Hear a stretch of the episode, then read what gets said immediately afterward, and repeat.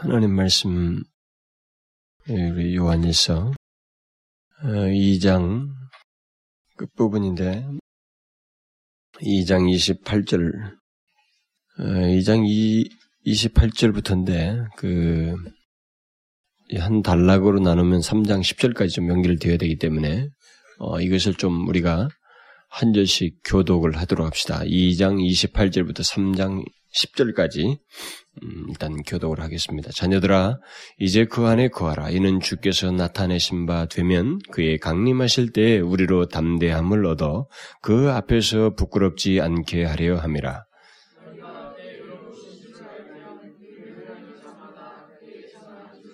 보라 아버지께서 어떠한 사랑을 우리에게 주사 하나님의 자녀라 일컬음을 얻게 하셨는고 우리가 그러하도다. 그러므로 세상이 우리를 알지 못함은 그를 알지 못함이니라.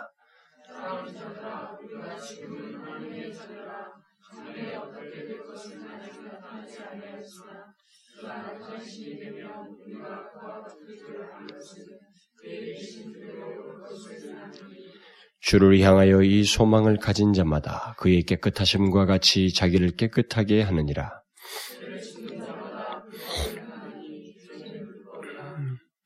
그가 우리 죄를 없이 하려고 나타내신 바 된 것을 너희가 아나니 그에게는 죄가 없느니라.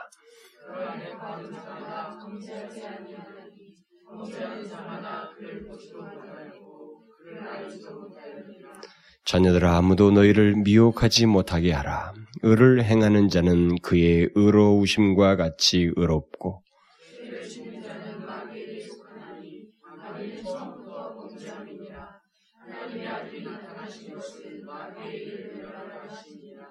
하나님께로서 난 자마다 죄를 짓지 아니하나니 이는 하나님의 씨가 그의 속에 거하며 저도 범죄치 못하는 것은 하나님께로서 났습니다.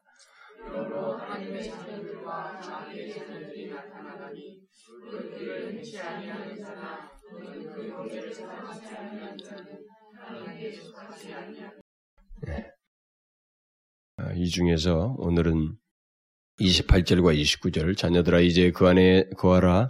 이는 주께서 나타내신 바 되면 그의 강림하실 때 우리로 담대함을 얻어 그 앞에서 부끄럽지 않게 하려 함이라. 너희가 그의 의로우신 줄을 알면 의를 행하는 자마다 그에게서 난 줄을 알리라. 아, 조금만 그 제가 시간적인 여유가 있었고 조금 더할 어, 수만 있으면 사실 3장 28절부터 그 3장 3절까지는 최소한 또 그 안에서 나눠야 할 단락인데, 소단락이 되는데, 그렇게 나가려고 했는데, 그게 안 됐어요. 그래서 결국 28절과 29절만 오늘을 살펴보려고 합니다. 아, 먼저 우리가 지난 시간에 말씀드렸던 걸 잠깐만 좀 상기하면은, 아, 우리가 지난 시간에, 어, 여기 2장 그 후반부, 그 오늘 읽은 그 앞부분 말씀에서 그, 이 후반부의 한 단락으로 나누어져 있는 그 마지막 그 하나님을 아는 것에 대한 세 번째 시험 기준에 대한 것. 그것은 결국 교리적인 시험이다. 예수 그리스도에 대한 신앙의 시험이다. 라는 것을 어, 살펴보았습니다. 특히 그 중에서 23, 2절과 23절을 중심으로 해서 예수 그리스도에 관한 진리를 부인하는 자는 적그리스도요, 하나님 아버지가 없고 영원한 생명에서 먼 자라는 요한의 강한 태도와 표현에 대해서 우리가 살펴보았습니다. 요한이 그렇게 강한 태도와 표현을 나타낸 것은 자기 자신의 개인 문제 때문에 개인 문제로 인해서 그렇게 강한 표현과 강한 태도를 취한 게 아니라고 그랬습니다. 그가 그렇게 분명하게 상대를 향해서 강한 어조와 표현을 쓴 것은 진리 문제 때문이다. 진리 문제 때문에 그는 그렇게 강한 표현과 단호한 그런 태도를 보였다라는 것입니다. 우리는 이런 예, 요한의 태도를 잊지 말아야 된다는 것이죠. 예, 요한은 그 어, 자기가 확신하고 있는 예수 그리스도, 자기가 직접 보고 듣고 만져본 바 있는 그 예수 그리스도에 대해서 잘못된 주장을 하는 것을 용납할 수가 없었습니다. 이 진리를 건드리는 것에 대해서 용납할 수가 없었어요. 특히 그렇게 잘못된 주장을 가지고 그들이 미혹하는 것에 대해서 그는 주저없이 강한 어조를 썼습니다. 그들은 적그리스도요 하나님 아버지와 아들을 부인하는 자들이며 영원한 생명과 상관이 없는 자들이라고 하는 이런 식의 표현을 썼습니다. 그런 강한 태도와 표현 속에서 나타내 보인 그의 그런 열심과 단호함은 사실상 예수 그리스도에 대한 믿음을 가지고 있는 우리 모든 사람에게 필연적으로 있을 수밖에 없는 거예요. 이것은 아, 우리가 결국 내가 믿는 예수 그리스도에 대한 확신이 있게 될 때 우리에게 있어서 비중은 내 자신의 개인의 문제가 아니라 내가 믿는 예수 그리스도 그분에 대한 진리 이것이 내게 있어서 비중이 있어야만 하고 그것이 내게 있어서 더 중요해야만 하다는 것입니다. 그건 피할 수가 없죠. 우리가 믿는 분이 예수 그리스도가 뭐 평범한 어떤 뭐 단순한 그런 존재도 아니고 나를 위해서 구원하신 생명의 주이시고 하나님이신 분이시기 때문에 그분에 대한 오해와 그런 진리 문제에 대한 잘못된 그 미혹과 주변의 얘기에 대해서 우리는 단호할 수밖에 없단 말이죠. 그래서 제가 지금 여기서도 한번 정리를 하면서 지나가려고 합니다만은 이 요한은 자기 개인 문제에서 그러지 않았다라는 것이죠. 진리 문제에서 그렇게 단호했다라는 이것을 염두에 둘 필요가 있어요. 실제로 이 문제와 관련해서 조금 우리가 한 가지 제가 짚고 넘어가고 싶은 것이 있는데 그것은 우리 그리스도인들 심지어 뭐 예수 안 믿는 사람은 두말할 것도 없습니다만은 우리 많은 예수 믿는 사람들 속에서 흔히 그 들려오는 그런 말이 있잖아요. 흔히들 하는 말이 있잖아요. 음, 뭐 나는 이러이러한 사람이다. 나는 뭐 아, 그런 것은 못 참는 사람이야. 뭐 나는 한다면 하는 사람이야. 뭐 이렇게 하면서 자기에 대한 어떤 게 선언을 하는 식의 말이 많이 있잖아요. 뭐 예수 믿는 사람들에도 굉장히 많아요. 나는 할 말은 할 말은 분명히 하는 사람이다. 뭐 거기서 한 걸음 더 나가서 어떤 사람들은 자기를 마치 다른 사람들에게 인식시키려는 듯이 나는 이런저런 사람이야. 라고 자꾸 말을 합니다. 다른 것은 다 참아도 이런 것은 못 참아. 나는, 나는 원래부터 그런 사람이야. 라고 하면서 자기를 자꾸 이렇게 규명한단 말이죠. 결국 자기 안에 절대 무너뜨릴 수 없는 어떤 성벽에 대해서 자꾸 말을 하면서 죽었다 깨어나도 나는 이러이런 사람이니까 나는 이렇게 해야 되고 나 이런 것은 못하고 나는 이런 건 절대 할 수 없고 이런 식의 말을 우리가 수시로 자꾸 한다는 거죠. 여러분 그런데 그런 말의 배후 에 무엇이 있는 줄 아세요? 저는 예수 믿으면서 공동체 안에서도 상당히 많이 들었어요. 교회 안에 있는 많은 사람들이 뭐 직분자들조차도 때로는 뭘 하다가 보면은 부딪히면은 나는 원래 이런 사람이야. 나는 뭐 그런 건 할 수 없어. 나는 그 할 수 없는 사람이야. 그 나는이라는 말을 하면서 자기에 대한 그 규명을 굉장히 강력하게 피력한 사람들이 있습니다. 저는 우리 공동체 안에서도 제가 몇 번 들었어요, 벌써. 짤막한 그 교회, 우리 지난 역, 교회 역사 속에서. 그게 뭐예요, 온통? 그 배후에 뭐가 있습니까? 온통 자기 자존심이에요. 자기 방어와 자기 보호밖에 없는 것입니다. 한마디로 자기 문제에서는 굉장히 단호하다는 거죠. 자기 문제에 있어서는 열심을 내고 조금만 건드려도 쉽게 흥분하고 마치 자기만 옳은 양 강하게 말하는 그런 경향이 있단 말이죠. 우리들, 저, 저를 비롯해서 우리들에게 그런 것이 있어요. 근데 그런 것을 잘째지 못하고 노골적으로 표현하는 사람들이 있습니다. 다 있어요. 다 있긴 있는데, 그걸 마치 노골적으로 분별할 줄 모르고 그것이 얼마나 죄악스러운지를 모르고 남들 앞에서 뱉는단 말이죠. 그래서 위기만 오면 나는 그렇게는 못해. 나는 그렇게 하고는 못 사는 사람이야. 나는 뭐뭐 하는 사람이야. 라고 자꾸 말한단 말이죠. 너무 자기 문제에서 강하고 단호한 태도를 보입니다. 만약 그 사람이 예수를 믿지 않고 있다면 그것은 그리 상관할 문제가 아닙니다. 그것은 뭐 일반 모든 인간에게 본성대로 있는 것이니까. 그러나 만일 그리스도인이라고 하면서 그렇다면 그것은 그가 아직도 진리로 깨트려지지 않은 최후의 아집을 가지고 있어요. 하나님보다 더 강력한, 진리보다도 우선하는 강력한 아집을 가지고 소위 예수를 믿고 있는 겁니다. 여러분, 그리스도인은 자기를 위해서 강하고 단호한 사람이 아닙니다. 그리스도인은 그리스도를 위해서 그의 진리를 위해서 강하고 단호한 것이고 그의 진리 때문에 내 자신의 아집도 깨버리고 거기에 부서지는 것이지 나는 뭐 이런 사람이야라고 하면서 진리에 진리에 대해서는 말이에요 미온적이면서 자기에 대해서는 그렇게 강력한 그런 존재가 아닙니다. 요한은 그렇지 않았습니다. 요한은 요한을 비롯해서 바울이나 예수 그리스도의 제자들과 성경에 나오는 모든 교회에서의 신실한 백성들은 예수님이 말씀하신 대로 자기 개인의 문제에 있어서는 그들이 죽기까지 순교까지 했습니다. 참았어요. 예수님께서도 그렇게 하셨고 죽기까지 복종하셨습니다. 주님께서 그렇게 하라고 하셨어요. 오른편을 때리면 왼편까지 대라고 했습니다. 자기 문제, 개인 문제에 있어서는 그렇게까지 참아야만 하는 거예요, 우리는. 우리는 그렇게 해야 됩니다.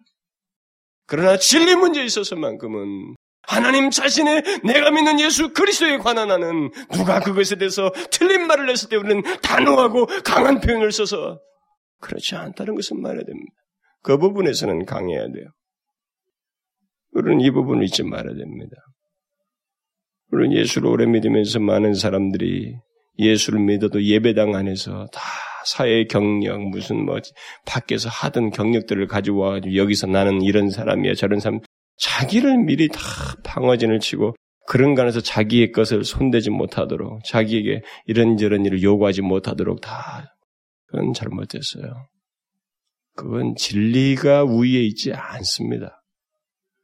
저는 여러분들 가운데 그런 일이 없도록 없기를 바라요. 우리 공동체 안에서는 그래서는 안 됩니다. 우리 공동체의 독특성은 진리예요. 하나님입니다. 그분의 영광이에요. 그분의 이름입니다. 하나님의 말씀과 진리예요. 그것이 위에 있어야 되고 그것 때문에 우리는 내 자신조차도 기꺼이 꺾을 수 있어야 됩니다. 그렇지 못하면서 이 공동체 안에서 자기를 드러내고 자꾸 끝까지 자기를 보존하는 것은 해로워요. 본인에게도 해롭고 이 공동체도 했고 하나님 자신에게도 해악스럽게 행동하고 있는 것입니다. 그건 안 돼요. 저는 여러분들이 그런 부분에 있어서는 여기서 요한이 보여준 이와 같은 태도를 잊지 않기를 바랍니다. 우리는 그래야 됩니다. 절제해야 돼요. 할 수 있습니다. 우리는 그런 본성이 있어요. 그러나 우리는 내 자신에 관한 한 죽기까지 복종하려고 해야 돼요. 나는 뭐뭐 하는 사람이라고 자꾸 말하지 말아야 됩니다.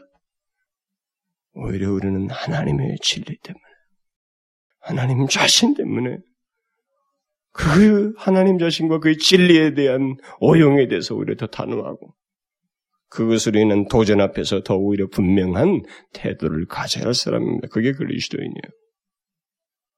여러분들은 우리는 이 부분에서 조금 더 이해가 있어서는 안 됩니다. 이제 우리는 오늘 본문은 그 28절부터 새로운 부분을 이제 들어가게 됩니다. 어떤 사람은 29절부터 시작된다고 하고 어떤 사람은 28절부터 시작된다고도 하기도 합니다. 그 이유는 28절과 29절이 앞에 28절 이전의 내용도 있고 또 29절을 보게 되면은 3장 1절 이하에서도 언급될 내용도 들어와 있기 때문에 다소 그런 것이 조금 이렇게 서, 내용이 좀 중첩된 듯한 그런 인상이 있기 때문에 뭐 28절보다 29절부터 잘린다 이렇게 단락을 나눈다 이렇게 사람들이 주장을 합니다.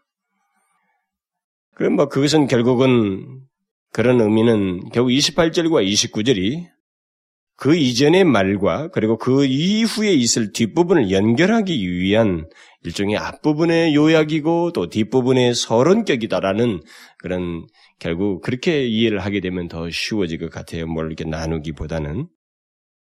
그래서 우리가 여기서 언급될 내용은 에, 앞에서 시작된 이 그 이미 2장 끝까지 말해준 그 세 가지 시험 기준이 있었잖아요. 하나님을 안다고 하는 세 가지 시험 기준. 그 세 가지 시험 기준을 이제부터 여기 28절 이하에서부터 사도 요한이 다시 언급합니다. 세 가지를. 이제 앞에서는 기준으로 제시한 것이고 그 기준을 구체적으로 우리에게 적용해서 설명하는 나누어서 다시 세 가지를 나누어서 적용하면서 적용 설명하는 그런 내용들이 시작됩니다. 그 중에 다시 첫 번째 내용이 적용하는 거죠. 그 결국 삶의 문제 말이죠. 그 도덕적인 문제. 예? 예, 우리의 윤리적인 삶의 문제, 이 문제를 다시 여기서 이제 첫 번째 단락으로서 언급하고 있습니다. 그것이 2장 28절부터 3장 10절까지 언급되고 있는 것입니다. 우리는 이 첫 번째 시험 기준의 적용에 대한 말씀을 어, 이제 오늘은 서론적으로 살피면서 앞으로 몇 차례 걸쳐서 살펴보려고 합니다. 요한은 여기서 그리스도인이 된 증거는 앞에서 그 첫 번째 시험 기준을 말할 때 언급한 대로 의로운 삶과 행동을 구체적으로 적용하여서 다시 언급합니다. 그러니까 요한은 결국 여기서 다시 이제 구체적으로 우리 그리스도인들에 적용하여서 그리스도인이면 우리가 그리스도인 된 증거에게는 의로운 삶, 결국 의로운 행위가 있을 수밖에 없다라고 하는 것을 구체적으로 우리에게 적용해서 이제 말을 해줘요. 그런데 이것을 말하기 위해서 요한은 이 지금 2장 28절부터 3장 10절 사이에 이 첫 번째 문제를 얘기하면서 의로운 삶과 행동 문제를 얘기하면서 주님의 나타나심과 관련해서 말을 하고 있습니다. 그러니까 주님의 나타나심에 대해서 요한은 이, 이 앞부분에서 나타나심, 이런 나타난다는 이 단어를 써가지고 어, 네 번 언급해요. 근데 네 번 언급하는데 두 번씩 나누어서 두 번은 예수 그리스도께서 처음 이 땅에 오셨던 초림의 나타나심에 어, 나타나심을 관련해서 말을 하고 또 다른 둘은 이제 장래에 오실 나타나심, 장래 다시 오실 것이죠. 재림과 관련해서 말을 하고 있습니다. 이게 재밌는 거죠. 의로운 삶과 그리스도인들에게 반드시 있다고 하는 이 의로운 삶과 행동을 얘기하면서 그것을 주님의 과거의 오심과 또 장래의 오심과 연관시켜서 말을 하고 있다 이 말입니다. 이 말은 무슨 말이에요? 지금 이 사람이 여기서 앞에서 말한 이 세 가지 시험 기준의 이첫 번째 것, 그리스도에게 있는 그 의로운 삶과 행위를 적용하여서 설명하기 위해서 예수 그리스도의 초림과 재림과 연관시켜서 지금 말하는 것은 뭐, 왜, 왜 그러냐 말이죠. 28절부터 아, 3장 2절 사이 보면 주로 장래에 나타나신 미래적인 재림과 관련해서 말을 하고 있고 3장 5절과 8절은 과거에 나타나신 그 초림과 관련해서 말을 하고 있습니다. 근데 왜 이것과 관련해서 그리스도인의 의로운 행위와 삶을 말하고 있을까? 이것은 여러분, 우리 그리스도인의 의로운 행위와 삶은 예수께서 과거에 오신 것에 기초해 있고 또 장차 오실 주님을 의식하는 가운데서 그것이 동기가 되어서 그것이 근거가 되어서 우리의 행동, 의로운 삶의 동기 유발이 된다는 것입니다. 처음에 오신 것과 오실 것이.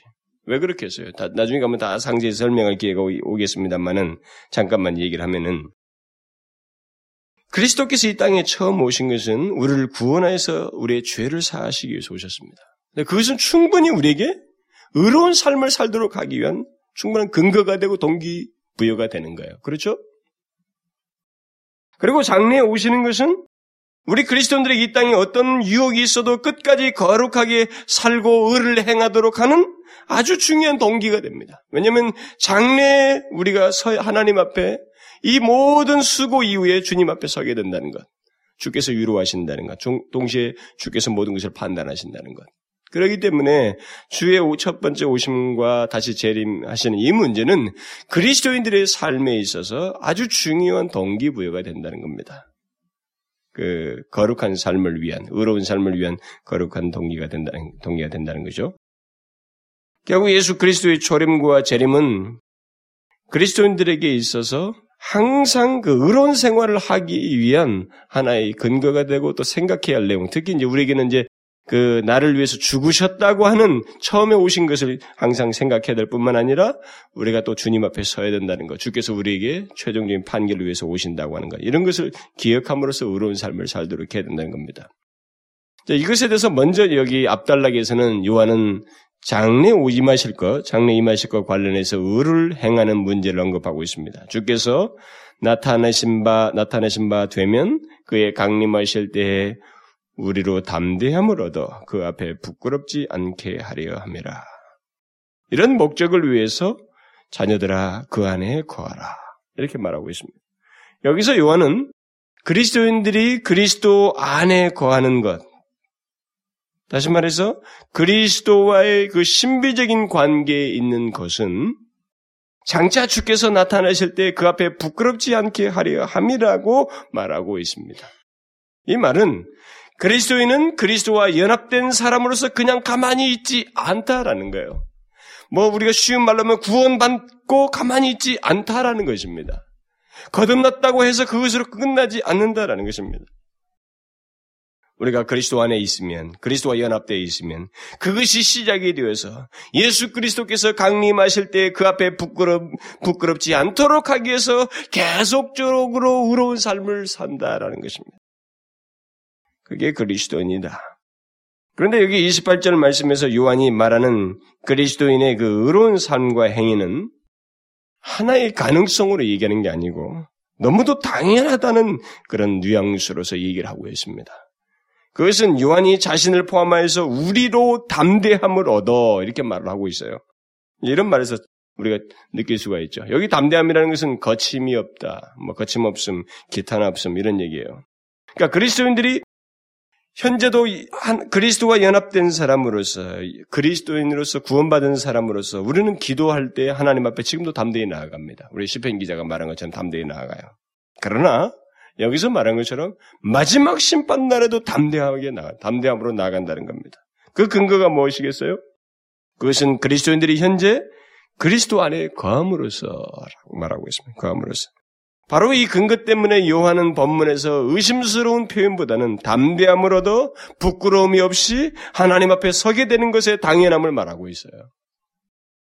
이런 언급은 두 가지를 의미하는 것입니다. 하나는 그리스도 안에 있다는 것의 완전함을 말하는 거예요. 우리가 그리스도 안에 있으면 그것은 두말할 것이 없이 의로운 삶을 살 수밖에 없다.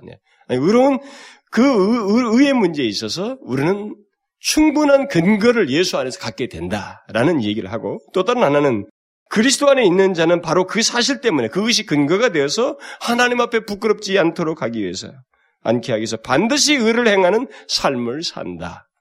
이렇게 이런 뉘앙스를 이런 어조를 우리에게 말을 해주고 있습니다. 그러니까 그리스도와의 신비한 관계는 주님과 관계를 가지고 있는 이것은 그 자체로도 우리에게 특별하고 또 충분해요. 그리고 완전합니다. 그러나 그 사실 때문에 그리스도인의 삶은 거기에 걸맞는 그리스도의 의를 나타내는 삶을 산다는 것입니다.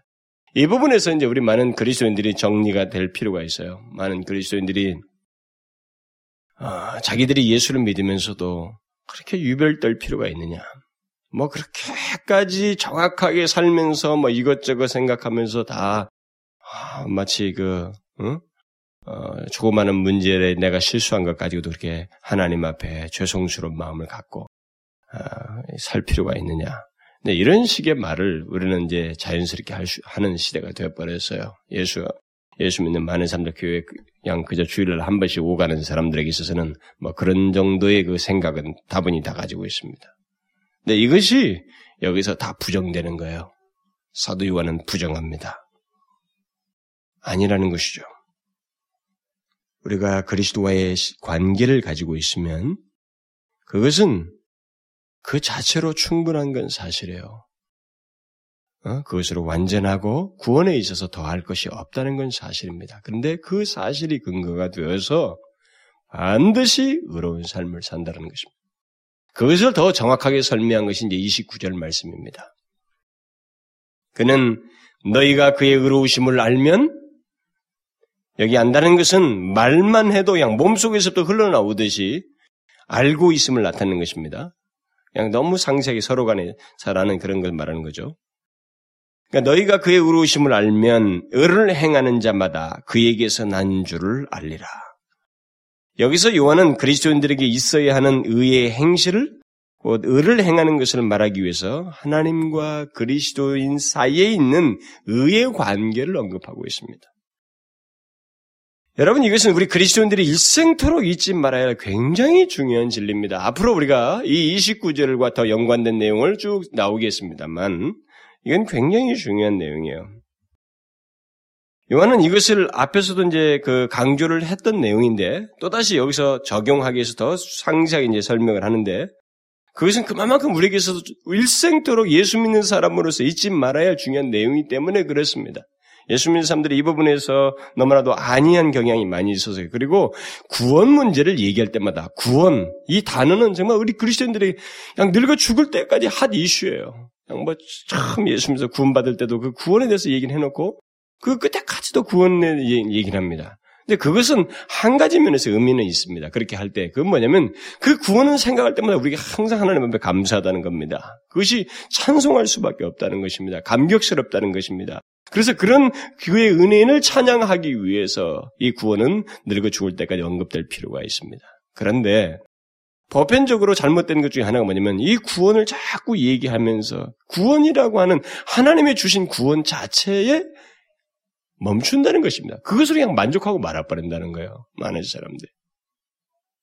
오늘 사도 요한이 그와 같은 생각을 분명히 정리해주는 얘기를 해주고 있는 거예요. 이것은 우리 그리스도인들이 일생토록 잊지 말아야 아주 중요한 내용은 하나님과 그리스도인 사이에는 의의 관계에 있다는 겁니다. 이 의의 관계는 그냥 단순한 관계 자체가 아니고 그 자체가 드러나는 거예요. 의, 가 드러나는 것입니다. 구체적으로 사는 문제를 여기서 얘기를 하는 겁니다. 그러니까 그리스도인들은 하나님의 의, 의를 아는 자이고 동시에 그 하나님의 의를 자신 안에서 나타내는 자이다라는 것입니다. 이것이 굉장히 중요해요.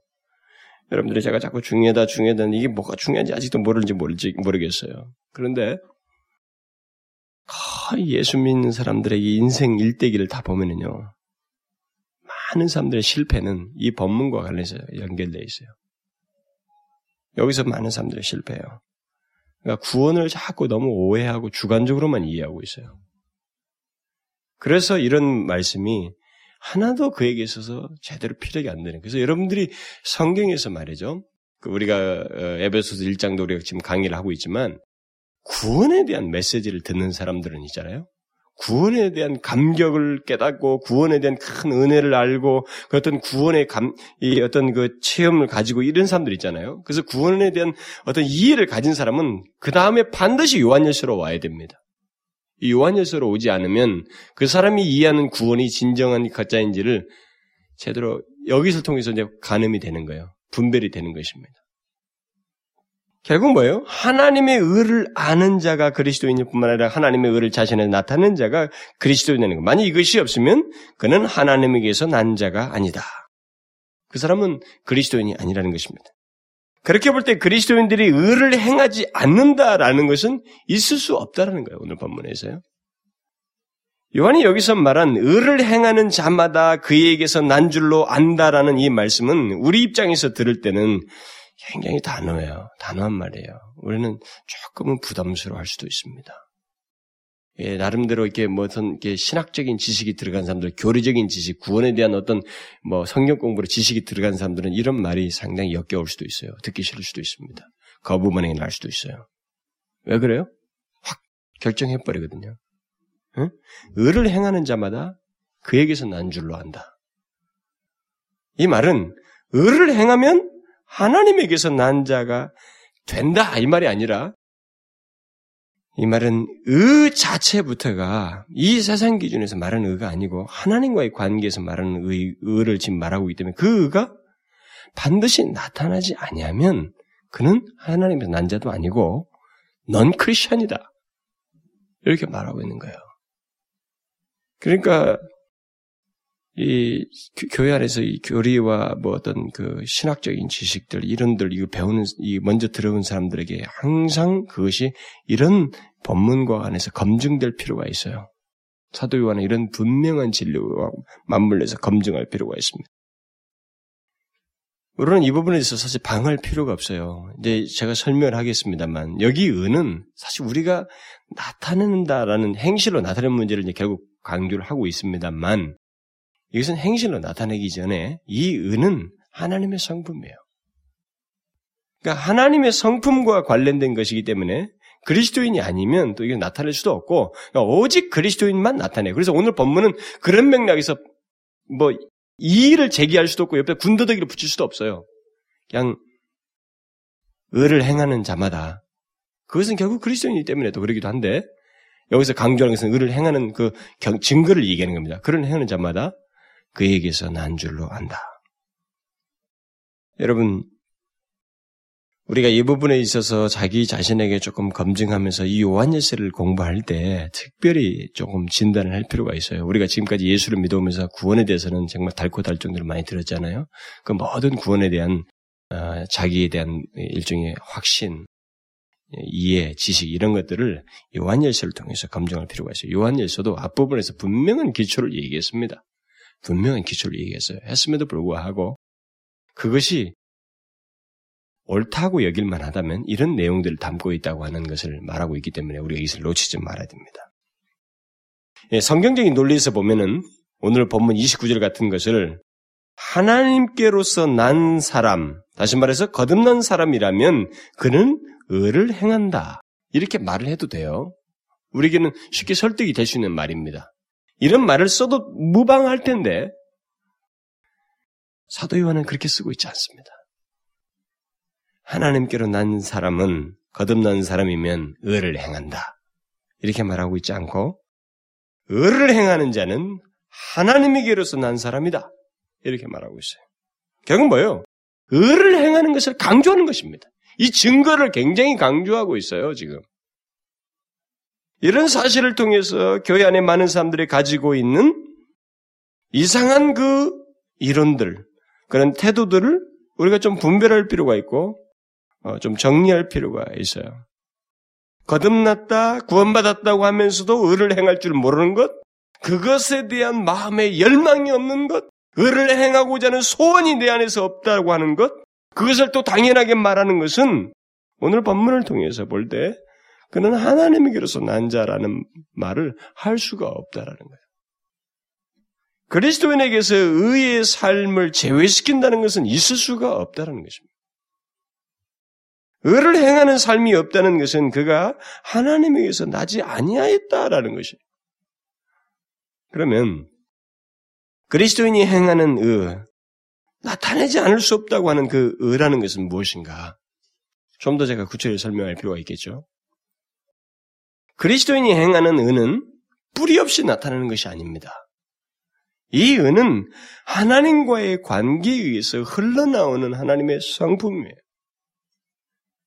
그래서 오늘 본문에서 말하는 의를 행한다는 것은 하나님의 성품인 의를 나의 행실을 통해서 나타낸다라는 말입니다.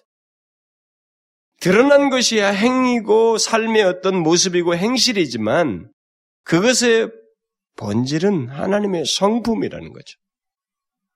그리스도인이 행하는 의, 그러니까 그리스도인에게 반드시 드러나게 되는 이 의는 하나님과의 관계를 제외시키고서는 설명할 수 없어요. 마치 포도나무 비유와 같습니다. 열매가 맺힐 수 있는 것은 가지가 본체 나무에 붙어 있을 때예요. 그 붙어 있는 관계 속에서 흘러 들어온 생명과 모든 자양분이 열매로 맺혀지듯이 의의 행동은 하나님과의 관계에서 하나님의 의가 우리의 행실을 통해서 나타나는 거예요. 그러므로 그리스도인들이 하나님과의 관계를 가지고 있다는 것, 그래서 교제를 하고 있다는 것, 오늘 본문에서는 안다라는 말로 그걸 표현했는데 또 앞부분에서는 사귐이라는 말로 표현했는데 이런 관계가 있다는 것은 그리스도인들에게서 엄청난 특권이에요. 말로 형용할 수 없는 특권입니다.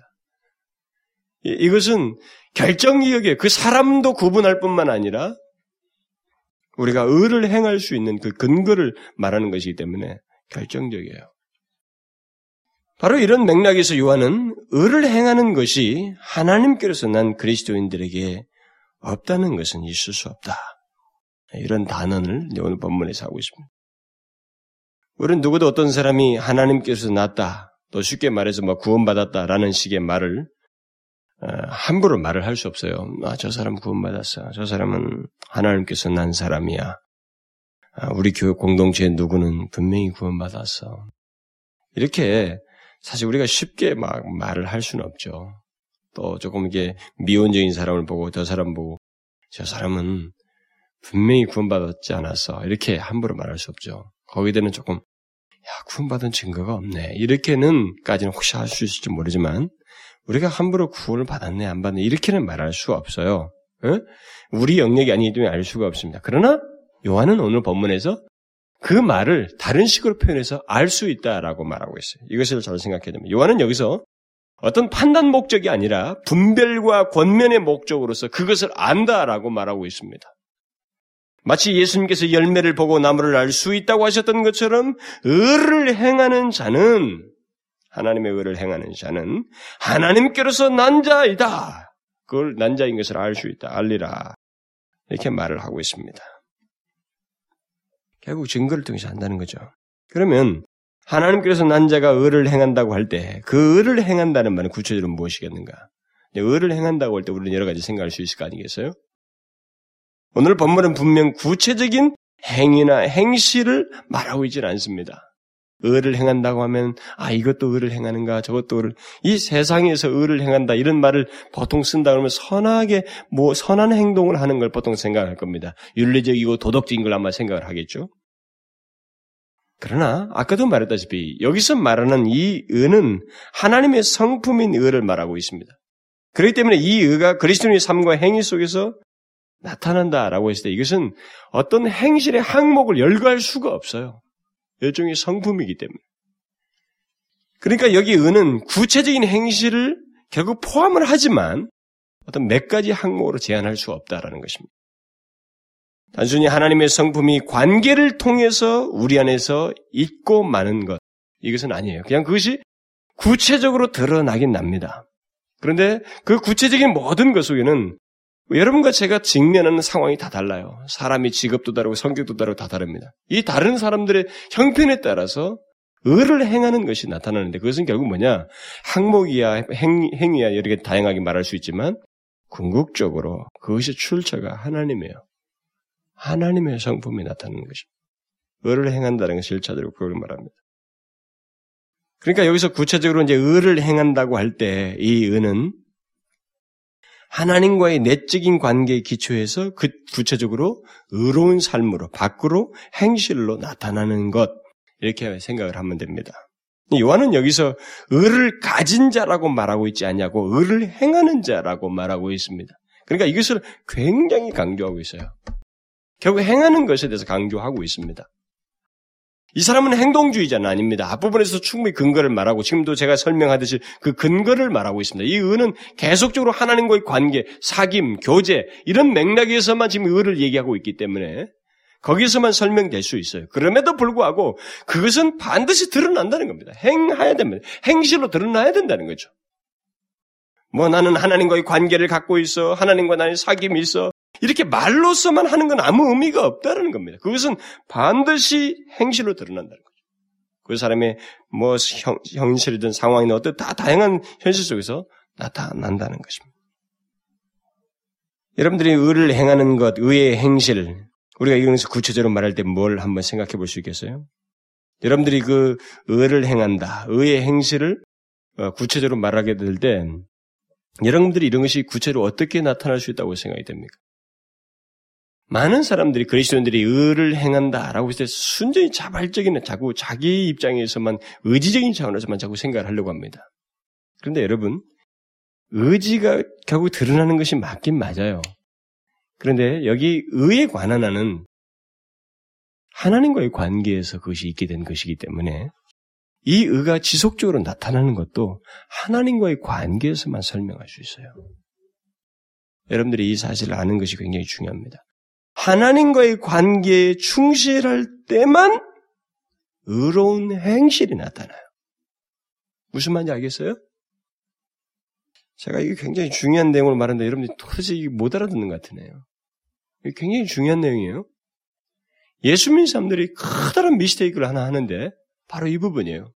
설교를 듣고 우리가 거룩하게 살아야 된다, 뭘 의롭게 사는 이 말을 하면은 자꾸 자기가 오늘 가서 무슨 어떤 항목을 자꾸 생각을 해요. 의지적으로 뭔가를 자기가 한번 해보는 몇 가지를 자꾸 생각합니다. 이거 아니에요.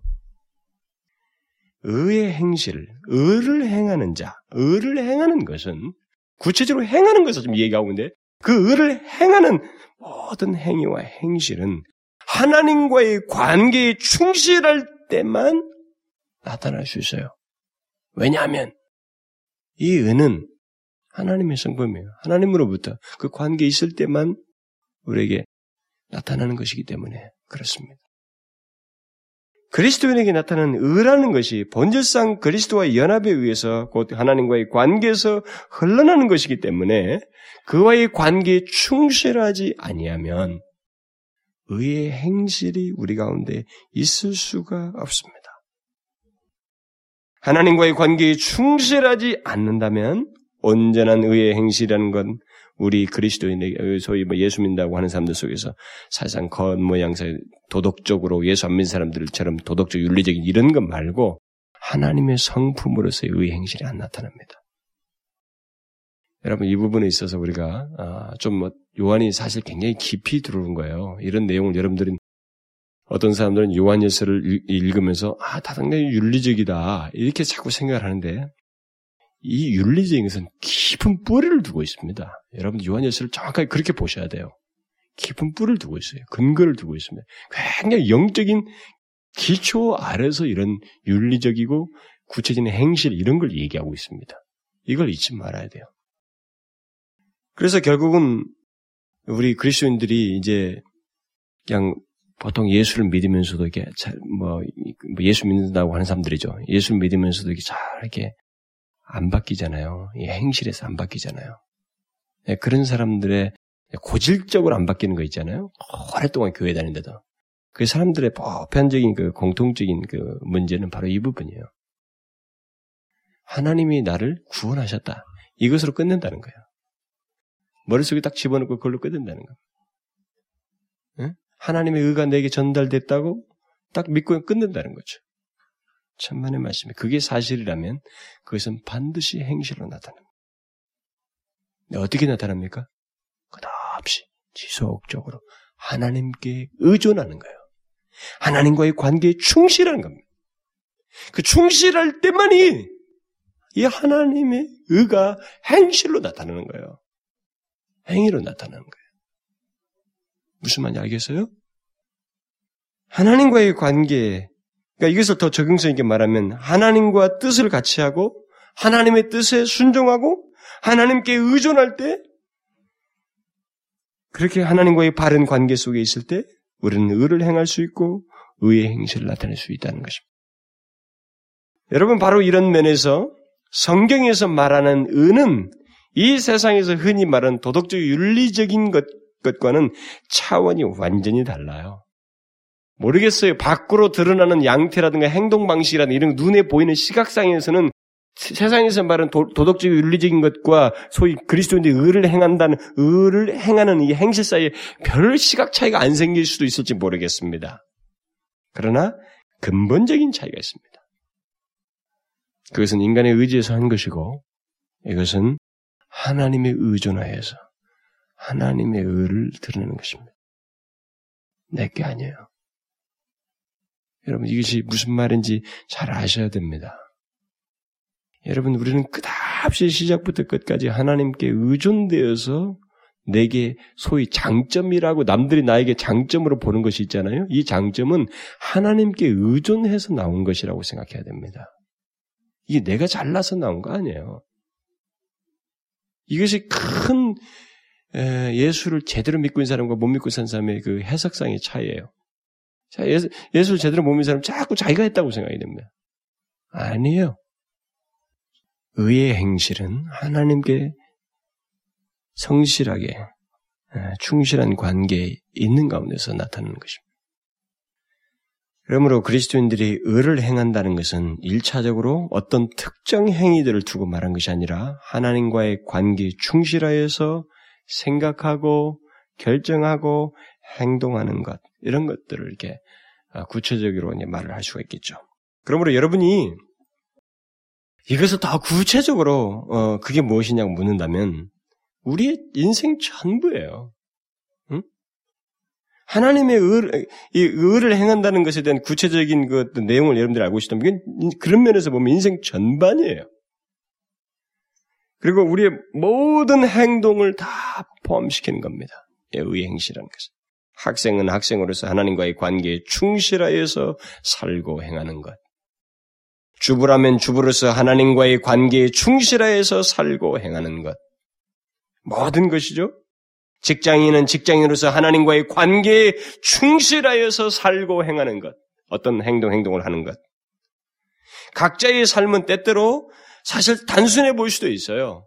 응? 단순한 생활을 하고, 뭐, 항상 하는 일이 똑같고, 반복적인 것 같고, 뭐, 그럴 수 있습니다. 그러나, 그 속에 아주 엄청난 차이가 생길 수 있는데, 그것은 하나님과의 관계에 충실하여서 그 반복적인 듯한 생활을 하느냐?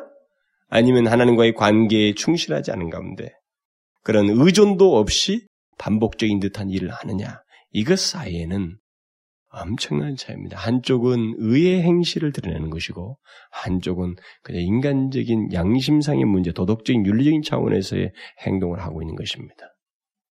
굉장한 차이예요. 여러분, 우리는 비슷해 보이는 게 많습니다. 여러분, 우리, 우리가, 어, 학생이든 직장이든, 뭐, 주부이든, 아침에 일어나서 가는 게 또, 학생도 그렇고, 직장인도 똑같이 가잖아요? 아침에 또 가고, 또 오고, 반복이에요. 주부도 아침에 일어나면 뭐 밥하고, 또 애들 보고, 또 하고, 또 자고, 똑같아요.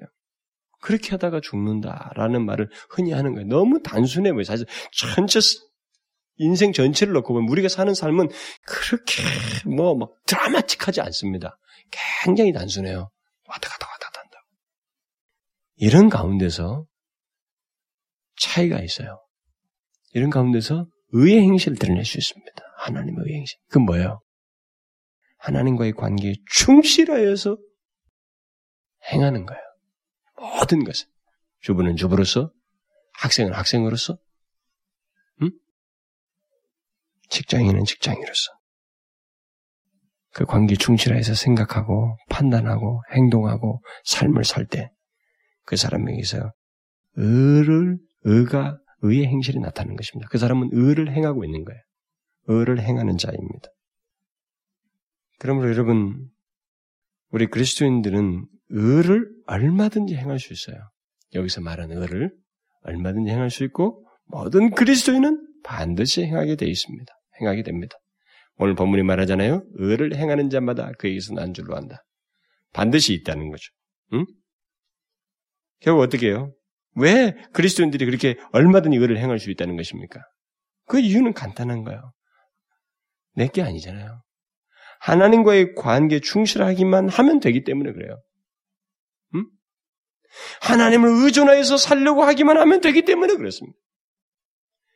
아침에 일어나서 똑같은 시간, 똑같은 환경, 똑같은 사람, 똑같은 뭐, 다 비슷해 보일 수 있어요. 그러나 그 상황에서도 하루하루 똑같아 보이는 그 생활 속에서도 하나님과의 관계에 충실하여서 하나님을 의존하여서 생각하고 하나님을 의존하여서 살려고 하느냐는 거예요. 그렇게 하게 될 때, 우리는 거기서 달라. 의를 행하는 거예요. 하나님의 의를 행하는 거라. 그러니까 나의 의지를 내 생각, 내 판단 이런 것보다 하나님 뜻, 그의 말씀에 순종하여서 살고자 하고 하나님이 기뻐하시는 것을 따라서 살고자 하고 이렇게 하게 될 때 우리는 의의 행실을 나타내고 있는 거예요. 그러니까 여러분들이 사람을 만날 때든지 대화를 할 때든지 어떤 일을 처리할 때든지 뭐 심지어 돈을 쓸 때든지 어떤 목표를 세울 때든지 또 어떤 맡겨진 일을 행할 때든지 또 유혹이 올 때든지 이 모든 관계나 일이나 유혹이나 문제들 속에서 하나님을 의존하여서 하고 또 하나님의 말씀을 따라서 행하려고 하고 또 하나님과의 관계에 우선하여서 판단하고 행하고자 한다면 그 사람은 의를 행합니다. 의를 행할 수 있어요. 의를 행하는 자예요. 그러니까 여러분 이것을 구체적인 항목으로 열갈 게 아니에요. 우리 전반에서 이것은 그렇게 나타나게 되어 있습니다. 나타내야만 합니다. 그러면 이걸 잊지 말아야 됩니다. 너희가 그의 의로우신 줄을 알면 의를 행하는 자마다 그에게서 난 줄을 알리라. 자, 얼마나 강력해요, 이 말이. 굉장히 강력하죠? 하나님의 말씀은 모호하지 않아요. 정말 보면 볼수록 그것을 느끼게 됩니다. 그러므로 여러분, 아, 이 의, 생각만 해도 성경이 말하는 의는 너무 막 거룩해서 우리는 감히 접근도 못할 것 같다. 뭐 자꾸 그렇게 생각하지 마세요. 여러분과 제가 스스로 자발적으로, 자생적으로 그런 거 할 수 없어요. 하지도 못해요. 그런 것도 있지도 않고. 그것은 하나님과의 관계에 충실할 때, 하나님의 의가 나를 삶 통해서 드러날 뿐이에요. 모든 영역 속에서, 모든 관계 속에서, 아주 사사로운 모든 생활 속에서 그렇게 나타나는 것입니다. 그 드라마틱한 어떤 막 큰 대사건을 통해서 나타나는 게 아닙니다. 그러니까 이걸 잊지 마십시오. 그래서 여러분들이 조그마한 사소한 듯한 일에 충실하시고 잘하셔야 됩니다. 거기서 하나님과의 관계에 충실하셔서 자그마한 일들을 다루셔야 됩니다. 여러분 일상적인 일들. 그 일상적인 일들에서 스트레스 받고 말이죠. 막 무너지면은요. 여러분 영혼 상태가 자꾸 피폐해져요. 잊지 마셔야 돼요. 우리는 조그마한 사소한 일에서까지도 의를 행하는 자로 설 수 있습니다. 물론 이 사람은 뒤에 가서 형제 사랑 이런 걸 다 얘기하고 뭐 뒤에도 얘기하지만 여기서는 그냥 첫 번째 시금석은 의를 행하는 것으로 그냥 하나로 크게 묶어서 얘기하고 있어요. 그게 뭐냐? 구체적으로 말하면 이건 생활 전반이에요. 아주 전반입니다. 그러니까 조그마한 일에서까지 여러분들이 우리가 그걸 유념하셔야 됩니다. 거기에서까지 하나님의 의를 행할 수 있다는 사실을 잊지 말아야 돼요. 그래서 아, 가끔 막 단조로운 직장 생활하는 사람들 주부들이 막 불평하잖아요. 그건 이런 진리를 몰라서 그래요. 아주 기본적인 신앙의 틀에서 깨져서 그래요. 뭐 하나님이 특별하게 은혜를 내게 부어주시면 뭐가 될 거, 그런 거 없어요. 뭐 하나님이 뭐 한 번 은혜 한번 주어 로봇으로 바꿉니까? 자꾸 그런 것만 의존하려고 말. 그런 거 없어요. 하나님의 은혜는 더 하나님의 은혜의 무궁함은 주 보편적으로 지속성이에요. 그것을 총 계산해 보면 한 번 부어줬다고 하는 뭐 우리에게 개인적인 체험적으로 나에게 한 번 왔다고 하는 그 한 체험보다 더 큰 하나님의 은혜 역사가 내게 있었다는 사실을 발견하게 됩니다. 더 중요한 건 그거예요. 그러니까 일상적인 생활 속에서 뭐 반복하는 이런 문제에서 어, 너무 이 하나님의 의를 나타내는 것에 대해서 행하는 것에 대해서 예, 더디고 말이죠. 마치 크게 큰 사건인 것처럼 자꾸 생각하면 안 됩니다. 그래서 아주 반복적인 단조로운 듯한 그런 생활을 하는 그리스도인들이 많이 지쳐요. 빨리 지쳐합니다. 네, 그거 지쳐할 이유가 없어요. 여러분들 이런 진리를 알게 되면. 우리는 바로 그, 그 상황 속에서 의를 행할 수 있는 자들입니다. 이거 잊지 마십시오. 기도합시다. 살아계신 하나님 아버지, 저희들 스스로 의로울 수 없습니다. 우리는 스스로 의를 행하는 자가 아닙니다. 의를 행할 수 있도록 하나님께서 우리와 관계를 맺으시고 주님과의 사귐이 있게 하셔서 우리는 주님과의 그 관계를 통해서 하나님의 의를 우리의 행실로 나타내는 자들입니다. 오 주여 이 부인할 수 없는 사실. 그래서 사도 요한은 의를 행하지 않으면 결국 의를 행하는 자만 하나님께서 난 자라고 그랬습니다. 결국 의를 행하는 자가 아니면 반대로 하나님께서 난 자가 아니라는 것입니다. 너무나도 분명한 이 진리를 우리 안에서 확인하며, 어, 주님, 우리가 사사로운 모든 일상에서까지, 일상생활에서까지, 기꺼이 모든 일에서까지 하나님의 그 의를 행실로 나타낼 수 있음을 기억하고 하나님과의 관계에 충실하는 저희들 되게 하여 주옵소서. 순간순간 하나님을 의존하여서 사는 저희들 되게 하여 주옵소서. 그럴 수밖에 없는 관계에 있다는 것을 잊지 않게 하여 주옵소서. 예수 그리스도의 이름으로 기도하옵나이다. 아멘.